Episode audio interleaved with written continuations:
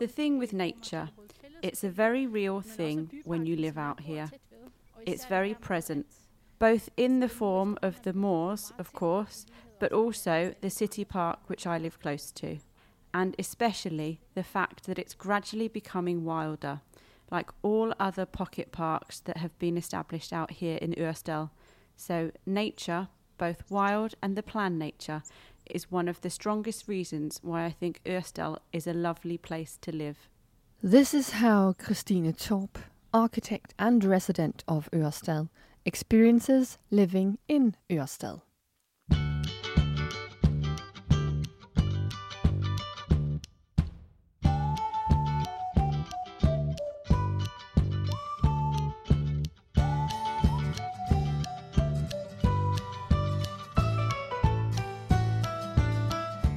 You're listening to Voices from Amager, a podcast about Denmark's most densely populated island, about those who live here, and the history of and current events on the island.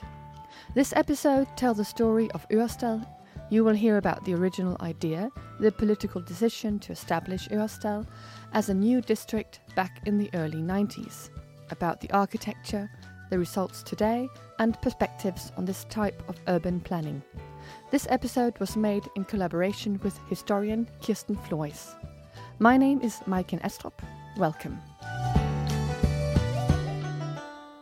Ørestad is a 30 year old district in Copenhagen and was legally established by the Danish Parliament in June 1992.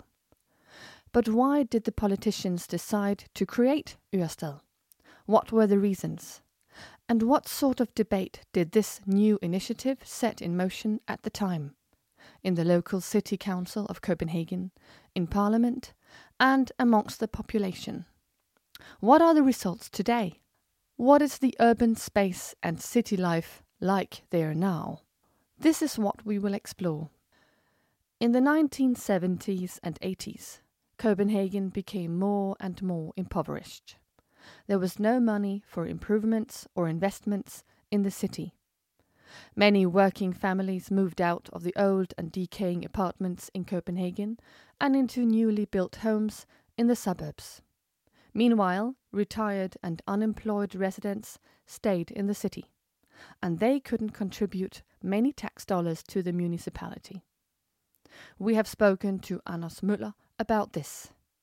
He's a historian and works at the Copenhagen City Archive. He starts by telling us how Copenhagen fared after the Second World War. Så begynder man altså også at kunne se nogle andre problemer med at befolkningstallet det falder. Og det undersøger man også. With the declining population, you start to see new problems develop in the city. Er a higher percentage of its residents are in poor health and have poorer housing and poorer finances. Meanwhile, the wealthier citizens are moving out of Copenhagen. This presents a predicament. There are rising social problems the municipality must pay for, and at the same time, there are fewer funds to pay with. Jens Kramer Mikkelsen was the Social Democratic Lord Mayor at the time. How did he view this challenge for Copenhagen? Det var en kommune, som var præget af tilbagegang, af stor It was a municipality characterized by decline, increasing unemployment, with very out of date housing and decreasing population. The families with children were leaving, and Copenhagen, like many other large cities, was a magnet for social problems and social challenges. So it was a city badly in need after many years of decline, culminating in a 16 to 17% unemployment rate in 1994. Jens Kramer Mikkelsen was Lord Mayor of Copenhagen from 1989 to 2004, and he played a central part in the events that unfolded from when the idea of Ørestad began to gain momentum until the metro was inaugurated, the Øresund Bridge between Denmark and Sweden was completed, and the first residents moved into Ørestad. At the time, he was deeply invested in the capital's future. Copenhagen had to drastically cut spending. But the city's financial difficulties were so enormous that additional solutions had to be introduced and negotiated. First of all, a new understanding of Copenhagen's importance as the capital of Denmark had to be developed amongst politicians and the country's population. Det lykkedes stille og roligt med at få, få skiftende regeringer. We slowly succeeded in getting changing governments to understand that a weak capital is to the disadvantage of the entire nation, while a strong capital will increase development and prosperity all over the country.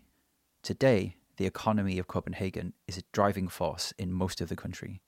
We have taken great pains to collect and analyse data which documents that Copenhagen's rise has actually solved problems, social problems, far beyond the municipal border. We solved problems for the whole country, and slowly an understanding of that dawned on the government and parliament. In 1985, the Copenhagen Report was published. It concluded that the mortality rate was significantly higher in the capital compared to the rest of the country, and that more Copenhageners suffered from loneliness and mental illness than the national average. Most Copenhageners could only afford to live in small, shabby rental apartments. In the capital, the Copenhagen report was taken seriously. The city tried to attract residents with more resources, but progress was too slow.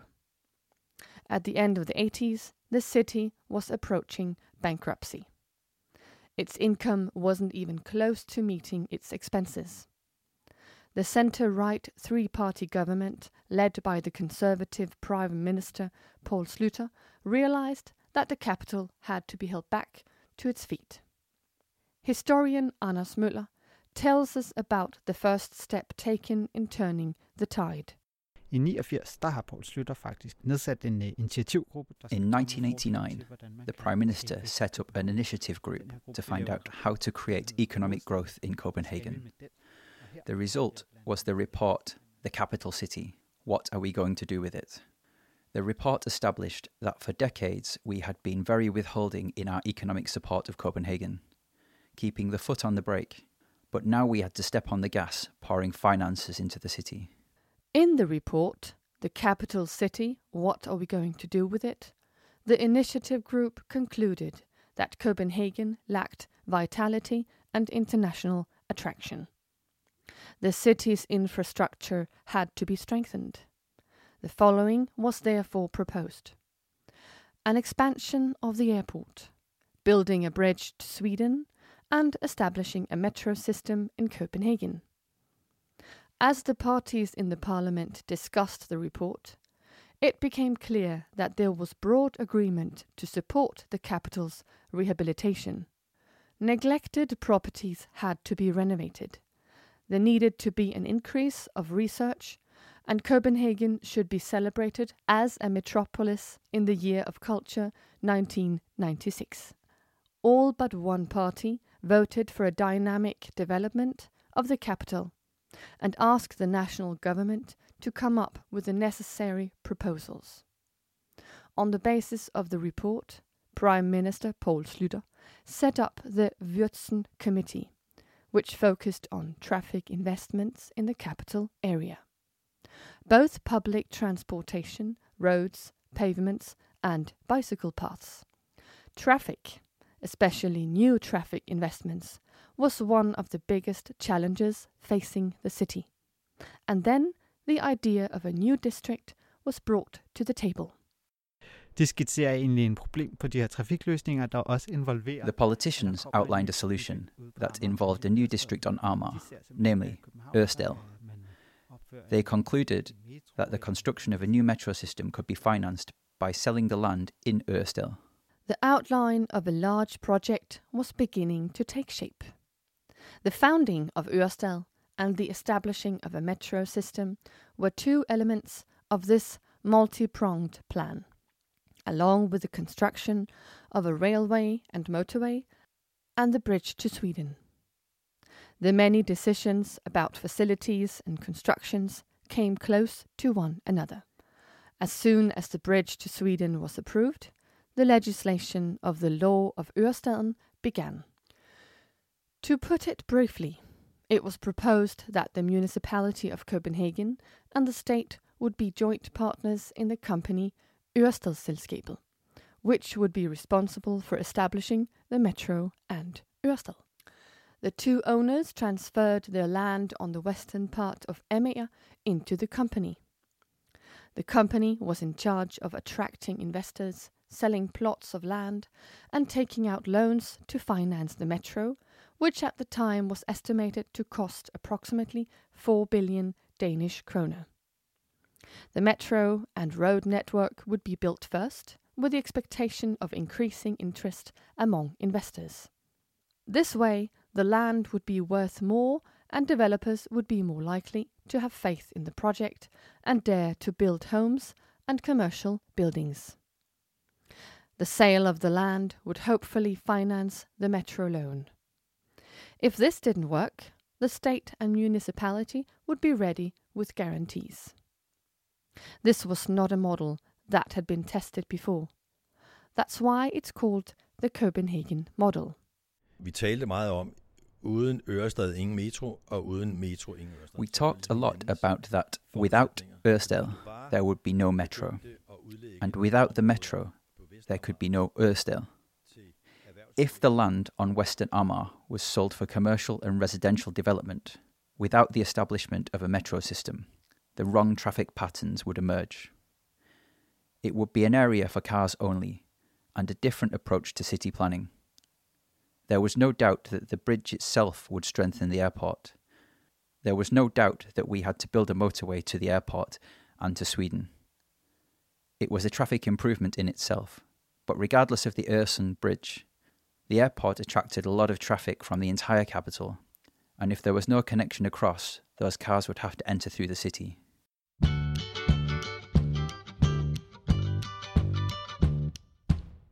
The legislative proposal to establish Ørestad was considered for the first time in May 1991, but was postponed to allow more time for public debate. The proposal was discussed in the Copenhagen City Council at the beginning of October 1991, and shortly afterwards, the Conservative Finance Minister Henning Dyremose presented the Bill of Ørestaden in Parliament. Hearings and proposals amongst local and national politicians, organizations, and members of parliament followed for the next nine months.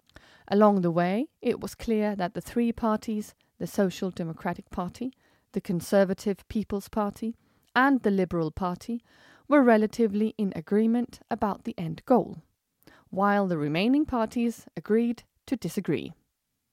There were strong views and positions in the debate concerning the need for a new district, the location of the metro, and the organization of the new project. In the parliament, one of the voices for the project was the Conservative Finance Minister Henning Dyremose. He said, Where in the world is there a capital that can offer a newly developed business area so close to an international airport? So close to an international highway connecting the Nordic countries to the continent, so close to an international railway connecting Stockholm to Madrid and Rome, so close to an international exhibition centre like Bella Centre, so close to a capital like Copenhagen with all its old cultural values, and so close to a research environment like the University of Copenhagen, like the one we are building up out there. There is no capital in the whole world that can offer these facilities so close. That is why Ørestad is so incredibly attractive. The supporters found the Copenhagen model unique and well suited for its purpose. Financing the metro in Copenhagen through the sale of undeveloped land on Amager, owned by the municipality and the state. Its opponents did not agree with this. They thought the state should pay for the metro like it pays for any other public transport in the country, they were against the placement of the metro in Ørestad since nobody lived there at that point. Instead, it should run under the main street of Amager, Amagerbrogade. And they were worried that the extensive construction of a new district would harm the plant and animal life in the large green, undeveloped areas of Amager. Let's hear what Jan Estrup from the Social Liberal Party said. I think it's progress that people recognise the traffic problems that have plagued Amager for many years and that they want to do something about them. The proposal is primarily a development model and a financing model, of which the nicest thing that can be said is that it is untenable. We're talking about unrealistic traffic investments, and we are talking about a relationship with nature and the environment, which must make one extremely concerned. Both before and during the treatment of the Bill of Ørestaden in Parliament, there was intense public debate. A multitude of associations, local politicians, and private individuals protested against the metro and against the construction. The green organizations, in particular, were deeply engaged in the entire debate and legislative work. They initiated a conservation of an area in the eastern part of Amagerfælled in an attempt to stop the building plans. But in the law which was adopted, it was stated that pending conservation cases would be dismissed within the area of Ørestad. Opponents were outraged by this section of the law. There was also criticism of the path of the metro tracks, especially the track that went into an area known as no man's land on Vestamager. Thirty years later, Ørestad would rise up here, but at the time it was a moor. Critics were furious that Copenhagen had to sell its own plots of land. In other words, the citizens of Copenhagen had to finance half of the metro. And many thought the initial sale of land would be unlikely to bring in enough revenue to actually finance the project. Most people wanted a metro system, but many were unhappy with the financial model. The law of Ørestaden was passed on 25th of June 1992 with a majority of 92 votes. In the Danish parliament, there must be 90 votes to have the majority. Now the work began to transform the intentions of the law into reality. The first major exercise was to create an organization and a partnership in the form of a company called Ørestadsselskabet, known today as By og Havn, City and Harbour. The municipality of Copenhagen owned 55%, while the state owned 45%. A board of directors and a council of Ørestad was established. The board of the Ørestad Company set the course of the enormous project.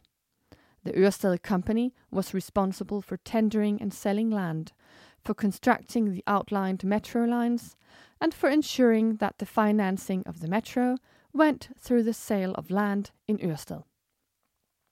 Lord Mayor Jens Kramer Mikkelsen elaborates on the reason for creating this organizational structure. Det at tage de offentligt ejede arealer og lægge dem over i en konstruktion, taking the publicly owned areas and putting them into an organization that could act with an isolated focus to build a metro, develop and sell areas with the degrees of freedom that the Act of Ørestad gave. That was essential. Having a structure that ensured that the money from the sale of the land went to finance the metro. You have to remember that the municipality was under extreme financial pressure. So the alternative would be to spend that money on something else and not on public transport. So, to ensure a purposeful use of the money from the sale of the building rights went to finance the metro, we had to make this organisation. The Council of Ørestad was established to advise and assist the Ørestad Company in matters of architecture and nature conservation. Members of the council were experts within the fields of architecture, city planning, and nature preservation. In 1994, the Ørestad Company launched an international architectural competition for a master plan for Ørestad. The plan encompasses the design and layout of the entire district. Where the roads should go, where the houses should be located, how high they should be, and what the surrounding environment should look like, roughly speaking. Here, the Council of Ørestad should offer professional advice and assistance.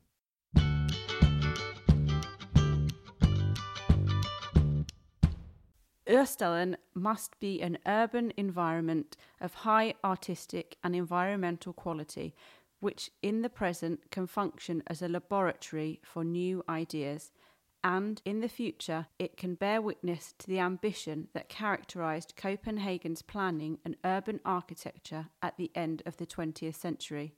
This was the vision for Ørestad in 1994, as written in the International Architectural Competition, which the architectural firms used as guidance when they made a bid for the project.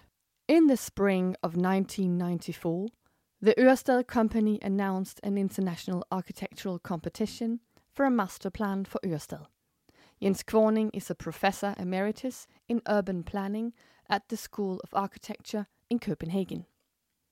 He was part of the panel of judges who selected the winning proposal in the architectural competition for the master plan in 1994-95. We ask him, what is a master plan?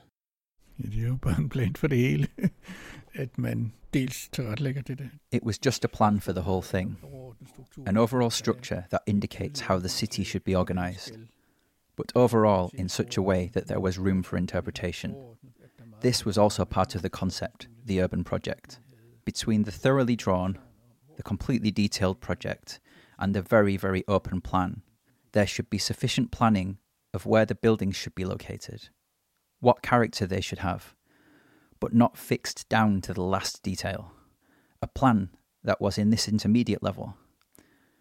The plan for the entire area should consist of where the stations are, which districts should be created, what character the buildings should have, how they should interact with the landscape.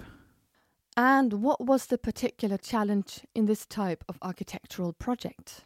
Hvis man netop snakker om den hele by, altså en by, If you're talking about the whole city, which has a centre or a downtown, the new suburbs didn't have the centres of the type that a historic city has. And that was the one challenge. The other challenge was how to approach the flat landscape.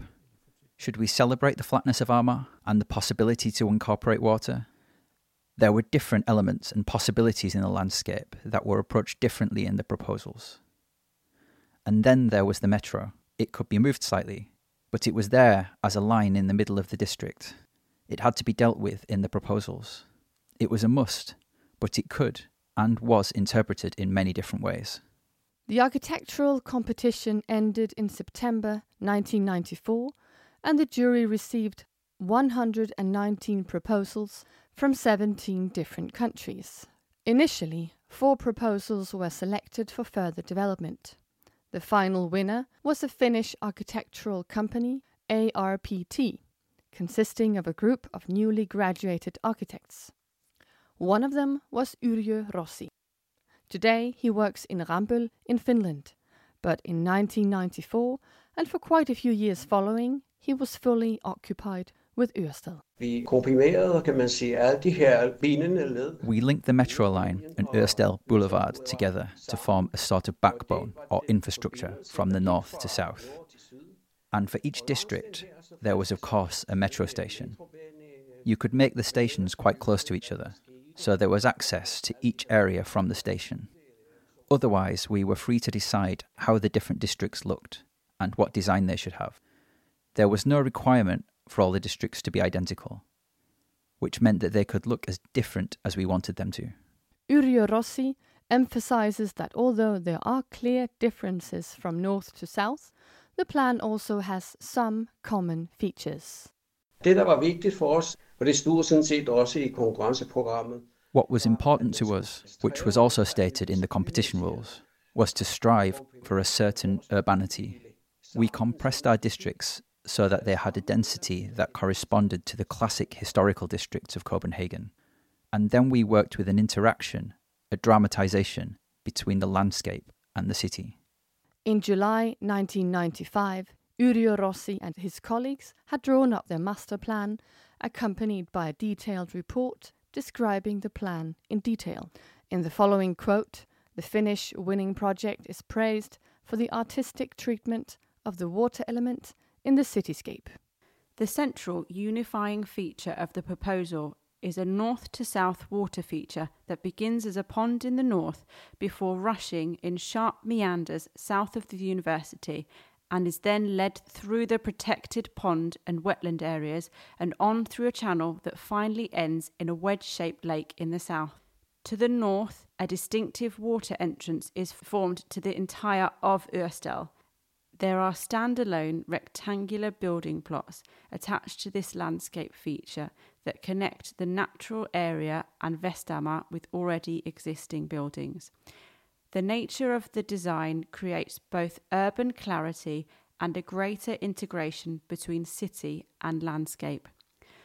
The location of Ørestad Boulevard and the metro track is functional in relation to the plan, and the course of the boulevard accentuates both the water landscape and buildings in a very assured manner.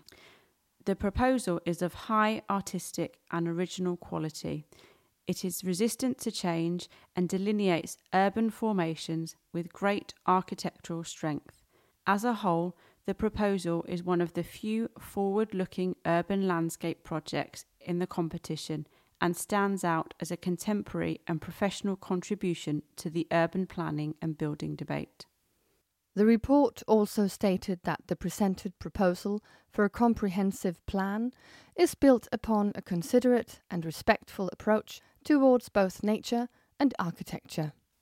The refining of the finished project has shown that it is possible to construct Ørestad Boulevard and the future metro on Amager so that it doesn't disconnect Ørestad's large wetlands and the already protected moor. At the same time, the chosen proposal ensures that the natural area within Ørestad will be doubled without reducing the total residential space.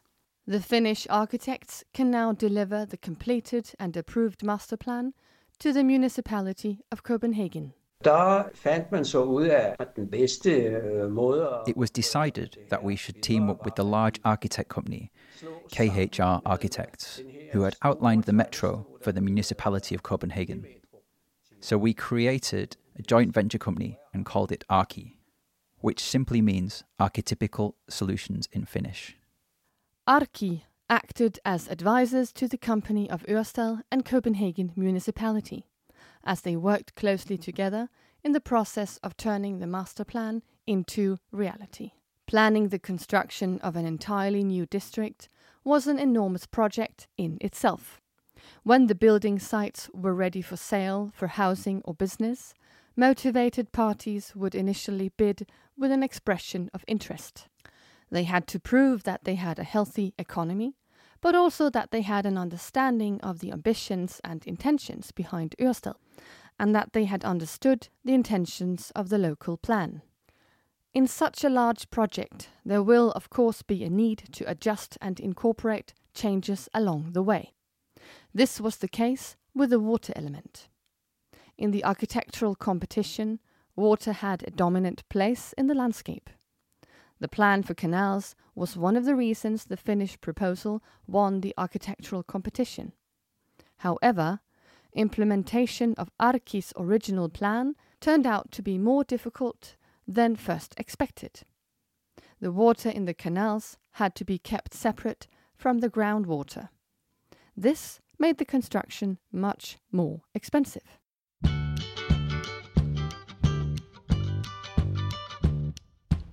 We have spoken to a lot of residents in connection with this podcast. Three arguments are often repeated when they explain why they love Ørestad. Many say it is exciting to live in an area with such groundbreaking and experimental architecture. Others chose Ørestad because they travel a lot in their jobs and thus value the access to public transportation, the metro, and the airport. Last but not least, many residents appreciate the nature in and around Ørestad. Kalvebodfjellet, a large moor, but also the city park and the many small pocket parks that have been built over time. Now, you are going on a bike ride through Ørestad with the architect Christine Annabel Torp. She's a researcher and professor at the School of Architecture in Copenhagen.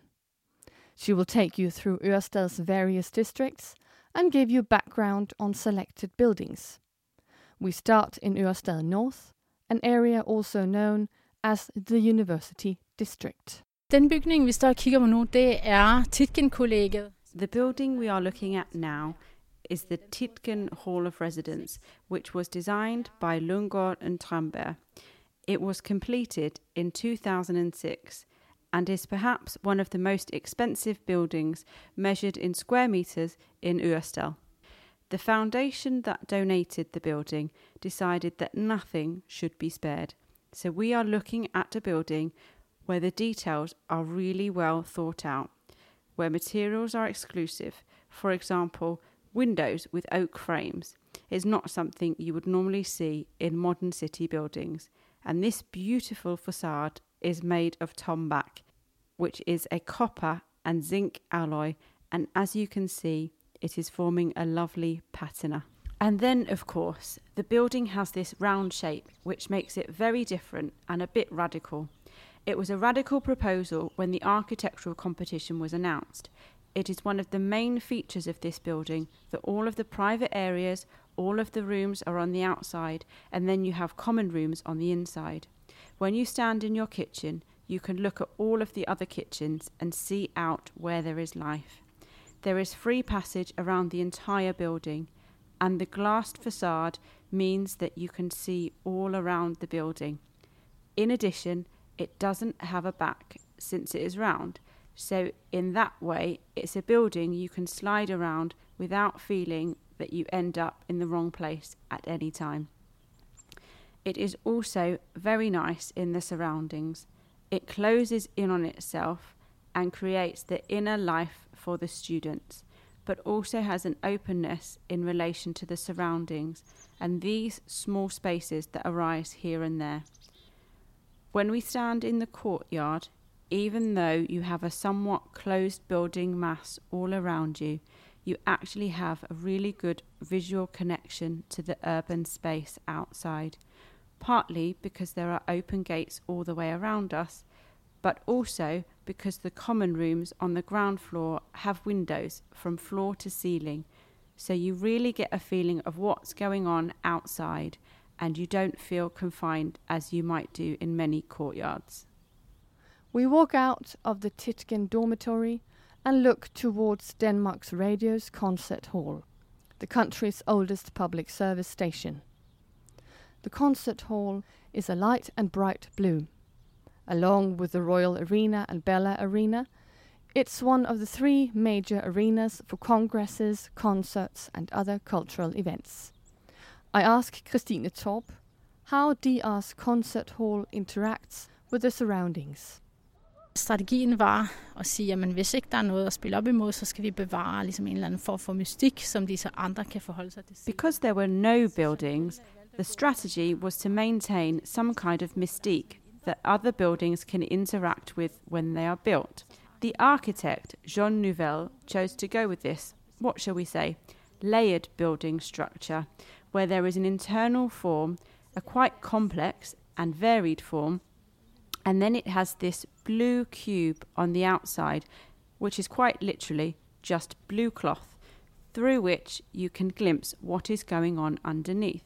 So, this was their take on building something with no real outside context. We cycle towards Ørestad city and the houses grow significantly taller. It feels like driving into a forest of towering buildings surrounded by concrete, stone, steel, and glass. Ørestad Boulevard is a perfectly straight line and very wide. We bike further south until we stop at a wide green belt of land between apartment blocks to our right. We have arrived at Byparken, the city park. Many of the surrounding buildings were built in the 2000s, so they are part of the first wave of construction in Ørestad. Jamen, nu står vi midt i Byparken, som er den her store centrale park i Ørestad City. Byparken is the large central park in Ørestad City. Manhattan's Central Park has been used to describe what Byparken should be able to do. And while it may seem like a somewhat comical comparison, there might be a little bit of truth to it. Because this is a very, very large park which lies as an uninhabited plot between the first buildings in Ørestad. The apartments face the park with their balconies and look out over all the activities that take place in the summer, and the park has started to grow and develop. In the beginning, it was a fairly flat lawn. Now there are many spaces around, various plants, furniture, and small playgrounds. There's even a coffee cart. So there is much more activity in Boo Byparken now, and it is well used by the district's many children and their families. The first homes in Ørestad are rather hardcore buildings compared to the other types of urban space surrounding them. We have these eight to nine floor buildings, and they stand in a row next to each other. And although some of them have daycare centres or common rooms on the ground floor, there is not a great deal of interplay between the building and the urban space.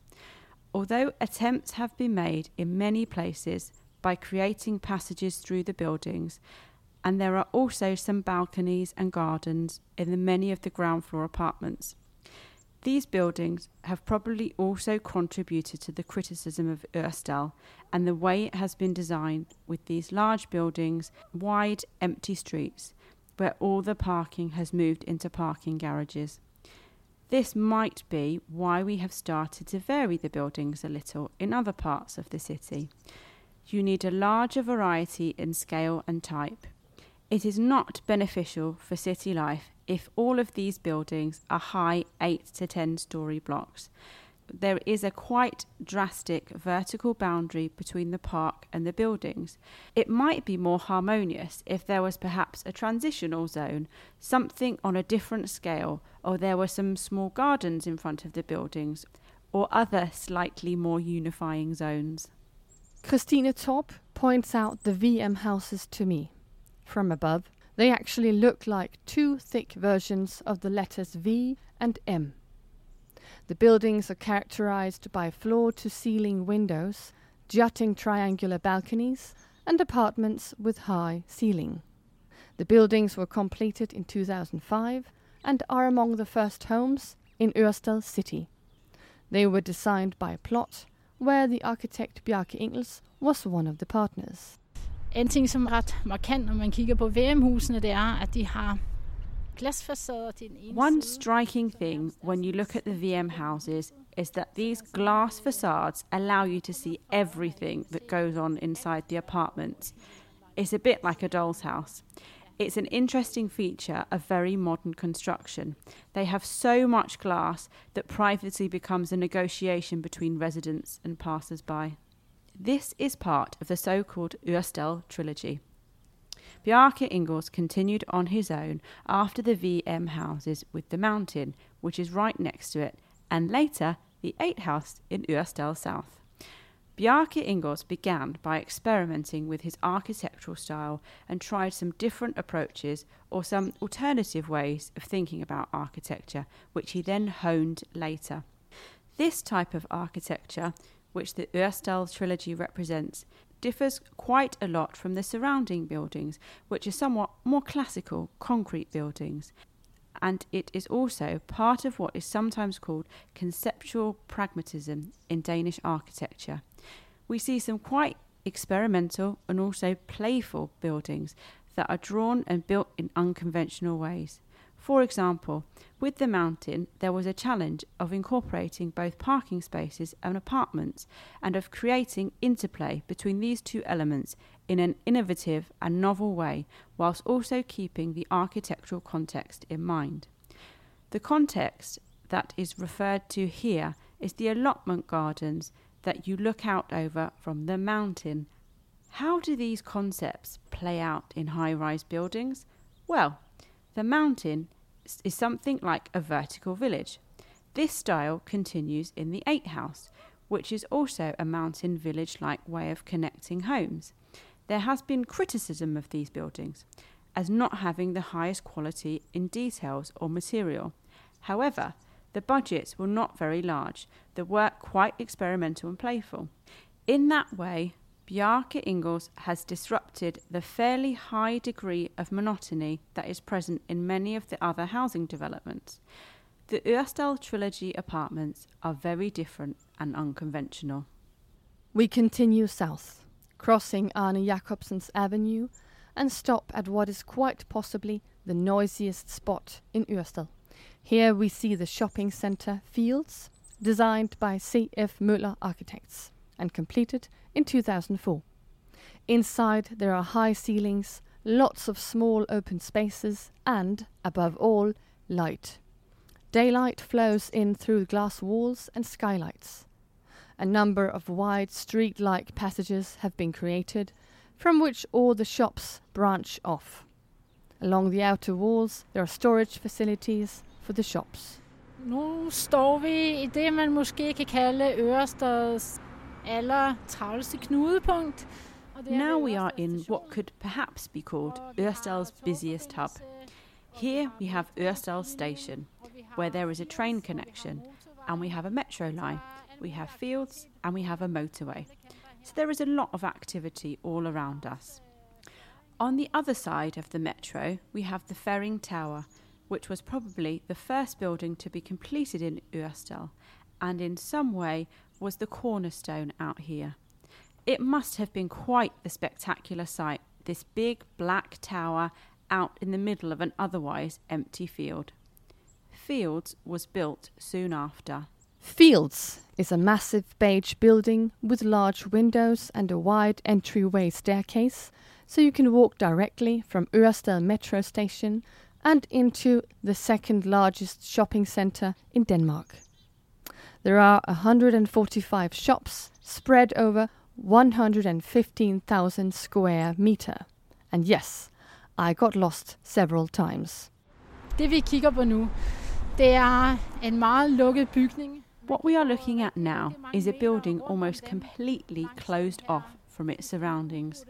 You can walk many, many meters along this unbroken facade while getting this disgusting circulated air blown in your face. This building is not particularly generous towards its surroundings or the city space.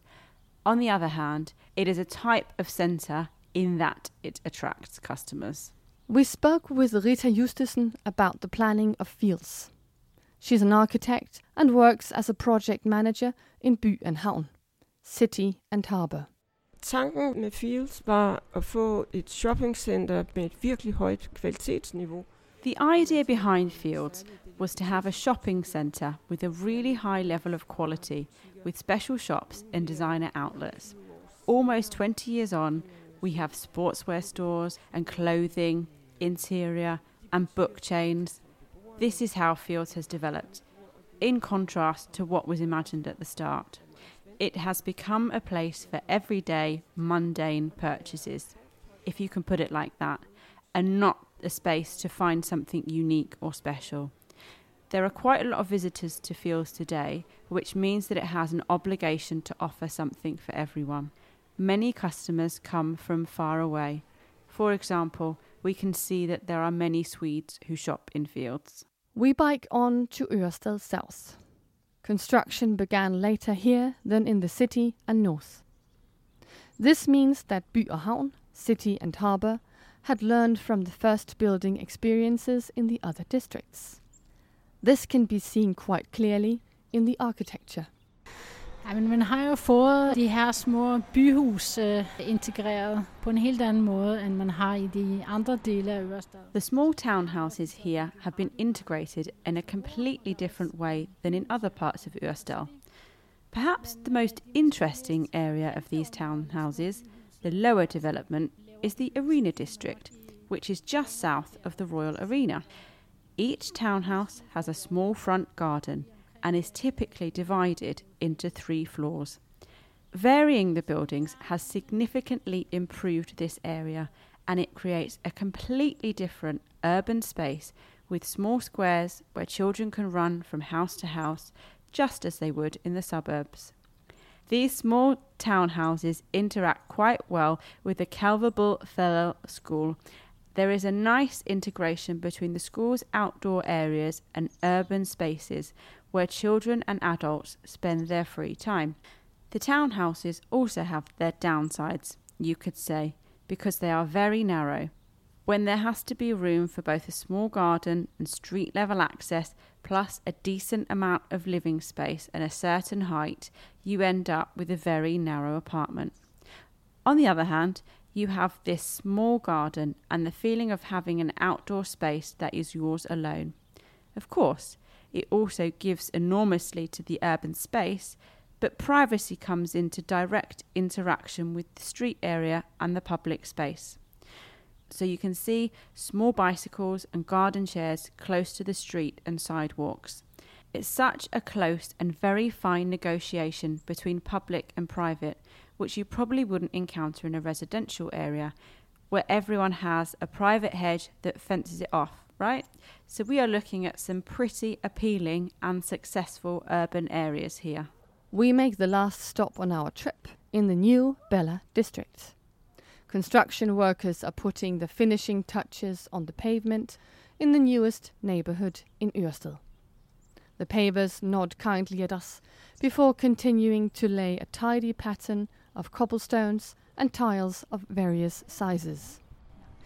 Nu står vi lige ved siden af Bella Center, som blev flyttet herud. Men altså Bella Center hedder jo Bella We are now in the Bella district, standing next to Bella Center. Bella Center got its name because it was originally located in Bella Høj, in the northern part of Copenhagen, where it was built for a trade fair. It was meant to be moved out here after the fair, but the exhibition building was never actually moved. The architect, Ole Meyer, was given the task of designing the new Bella Centre, which we are now looking at. It's perhaps Ørestad's oldest building, built long before Ørestad was even an idea. It was completed in 1975 and on that time was out on this large sort of savannah. The Bella Centre we are looking at has quite a patina due to its age and has rather a dirty facade, but it is also a very fine building. Ole Meyer used a form of architecture which has a rational starting point and worked in a very careful way to put the prefabricated elements together. Then he designed this nice central area which we see with its glass superstructure. This is actually a fine piece of architectural history which is somewhat hidden behind the new buildings that are popping up around. Bella District is one of the last additions to Ørestad, and they are still building out here. We are standing and looking at quite a few half finished buildings, mostly residential buildings. We look at a lot of different fine facades and a lot of different ways of trying to incorporate homes into urban space. A consistent criticism of Ørestad has been a lack of city life and that the buildings of the streets are perhaps a little disconnected from each other. Here we have all sorts of small balconies, small staircase like furniture, and stepping stones and small plinths, which are placed out in the front of homes and out to the street so that residents can sit and drink a cup of coffee, or they can easily move from apartment to street all that has been done in reaction to the first experience with the area around City Park and all the criticism in regards to urban life in Ørestad. They have come up with a large catalogue of ways to make the home stand out a little in the street. As an architect, you don't really have a lot of options as to how this type of housing should look. You have some prefabricated concrete elements and you also have a reasonably tight budget. One of the ways where you can try to make a difference in relation to the urban space and in relation to the experience of the building from the outside is through the cladding of the facades. Here we can see such a wide variety. Right now we are looking at different bricks. There are some light bricks, some dark ones, some more classic red bricks, before we saw yellow glazed stones. There is a concerted effort to give a varied visual experience. Some might write it off as merely cosmetic, but here they have really learned from past experiences and perhaps also past mistakes.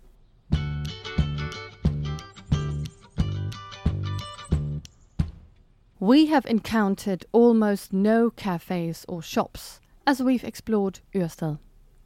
Some of the open spaces seem devoid of life and people. Why is that? Jamen, det er jo et virkelig interessant spørgsmål. Dels så er det jo på vej, fordi sådan noget tager lidt tid. This is also a very interesting question. There is an expectation of what urban life is and what to expect in certain types of space. It is clear we will never have the type of life here that we encounter in the centre of Copenhagen because we are not in a place where there is a lot of foot traffic. People come here because they live, study, or work here. I think that maybe we should open our eyes to the fact that there are some other types of urban life than the ones which we are used to. I don't necessarily think we should measure Ørestad on the parameters we know, because we are here trying out new ways to make a city. This is not to say there are no challenges in relation to your question it has been a point of criticism against Ørestad right from the start, this lack of urban life, and that some of the ways the area has been built make it nearly impossible for the city to develop. Ørestad is spatially very long, and each district is quite separate from each other. Also, the choice to build very wide streets and generally space everything out a bit means that far more people are needed to give the feeling of activity and urban life.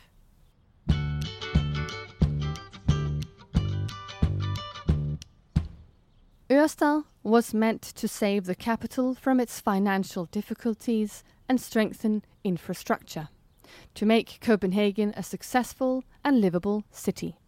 But there were also other motivations behind Ørestad on a different and larger scale. Traffic researcher Claus Lassen from Aalborg University has offered insight into what was at stake for Copenhagen during a period in Europe where there was a high pressure to be amongst the most attractive and dynamic capitals. In 1989, the French Ministry of Planning prepared a major analysis of where they predicted there would be future growth. On the map of Europe, the growth area was drawn in the shape of a banana. Imagine a banana that runs from the south of England, down the Benelux countries, through France, and on to the Milan area in Italy. This is where future growth was expected to take place. The cities or countries that performed well were the most competitive cities with high employment and with a focus on high tech solutions, research, and corporate growth. This report was read by two Danish politicians in the Danish government. One of them, Per Stig Møller, put it this way we couldn't just sit and look at this blue banana, as it was called, bypassing Denmark. We had to make sure that this growth belt also went through Denmark. Therefore, the idea of Ørestad, and especially the Øresund Bridge, came about. Today, Ørestad is almost completely built up, with different forms of housing and a variety of buildings for business and service. The first 100 people moved into Ørestad North in 2004. Now there are approximately 25,000 residents in Ørestad, and when the district is finished, we expect around 35,000 residents. Add to that an estimated 23,000 people who work in approximately 1,375 companies in the district every day as well as the thousands of students attending the University of Copenhagen and the IT University. So the creation of a new district has succeeded. But what has Ørestad meant for Copenhagen's growth and development as a capital? As we mentioned in the introduction, Copenhagen in the 1980s was a capital with very low growth, high unemployment, a lack of taxpayers, run-down housing, and high debt. Important decisions in the late 80s and early 90s marked a turning point in Copenhagen's development, and the decision to establish Ørestad played a central role in this shift. The harbour got a boost, homes were renovated, and Copenhagen was a city of culture in 1996. Today, Copenhagen is a completely different place from what it was. The city is once again in first place in the lifestyle magazine Monocle's annual 25 Best Cities to Live in. The magazine highlights, among other things, the city's vibrant cultural life, a booming economy, good public transport, and a well functioning welfare system. The realization of Ørestad, together with other decisions to renovate and renew the city, has been a driving factor in the transformation of Copenhagen to an attractive capital for residents and for tourists. The establishment of a metro was possible from the revenue of the sale of state and municipal land in what is now Ørestad. By establishing the metro before people and business moved to Ørestad, traffic habits for the district were set from the very start. Today, therefore, only one third of households in Ørestad have a car. And 80% of the residents express that their daily movements take place on public transportation, bicycle, or on foot. When the master plan for Ørestad was drawn up, the proposal for the international architectural competition was that Ørestad should function as a laboratory for new ideas in urban planning and urban architecture. There was a lot of criticism at the start of whether the idea of Ørestad was even valid. Over the years, there has also been criticism of, for example, a lack of urban life, a lack of shops, windy streets and roads, and too high and dense construction that does not interact well with the urban space. On the other hand, it takes time for a city to settle into itself and for fauna, flora, and people to grow with the city. There are well known signature buildings in the district which lie side by side the more traditional. The approach to construction has changed since the building period from the end of the 1990s. This can be seen especially in Ørestad South and in Bella district with their more varied building heights and different types of urban spaces. But there is still a great deal of discussion about how to create more life in the urban space and how to create conditions so restaurants, cafes, and shops can sustain themselves. The debate about architecture, life in urban space, and a sustainable and competitive retail life in the streets continues to live on in the discussions of plans for the last part of Ørestad.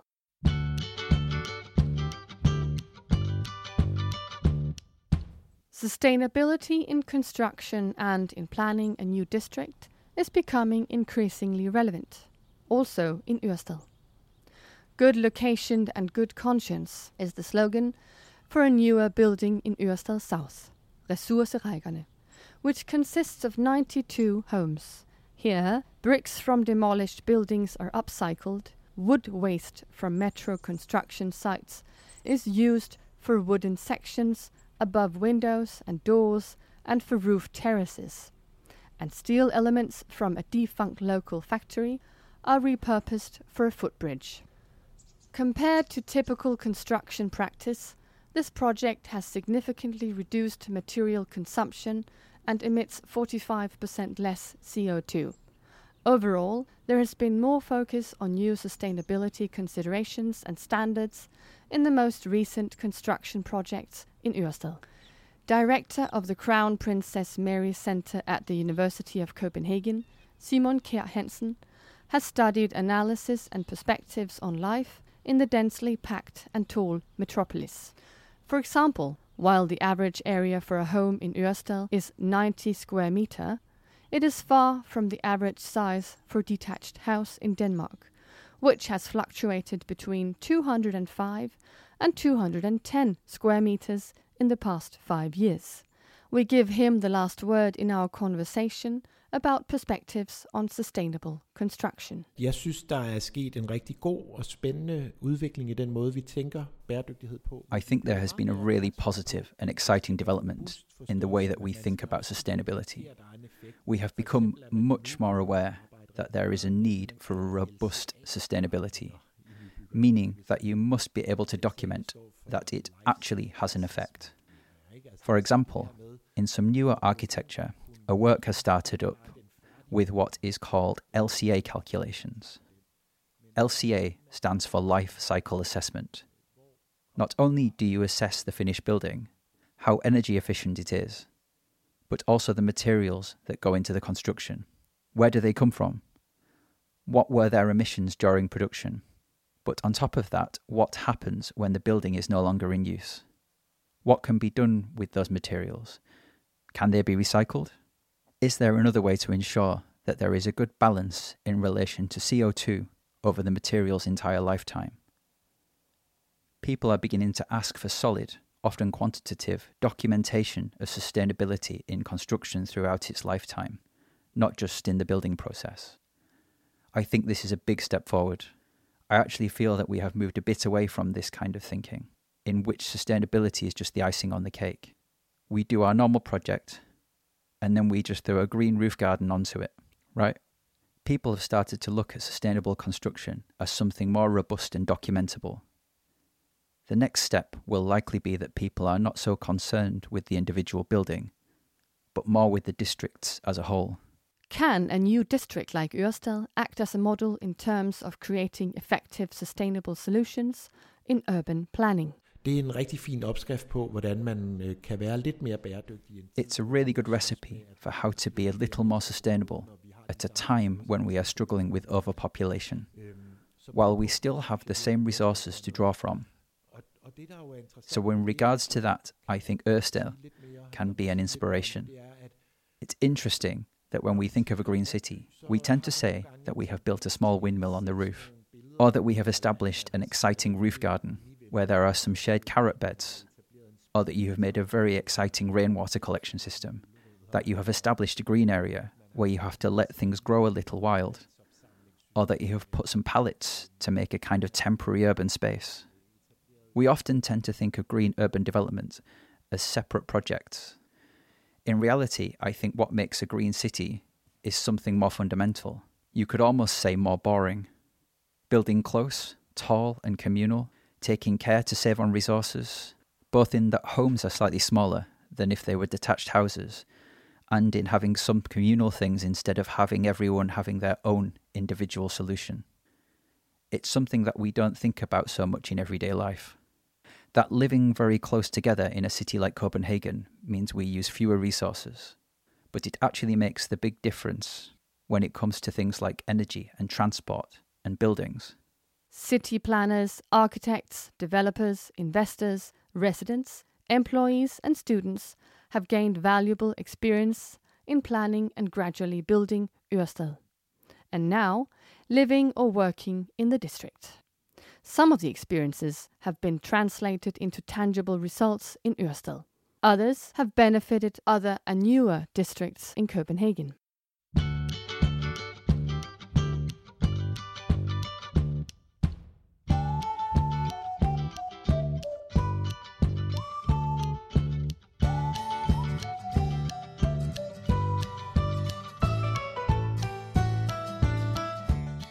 We hope you enjoyed the story. Please pass it on to those you know who might be interested in the story of Ørestad but do not speak Danish.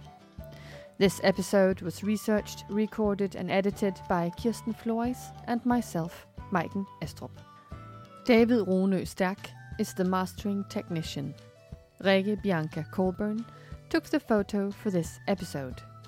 Matthew Boynton and Carly Theodosi have read out quotes from politicians, experts, and locals. Our jingle Love Life comes from purpleplanet.com. This series about Ørestad's history has been supported by Amager Vest local committee and is part of Copenhagen in Common. Copenhagen as the capital of architecture in 2023. Thank you for listening.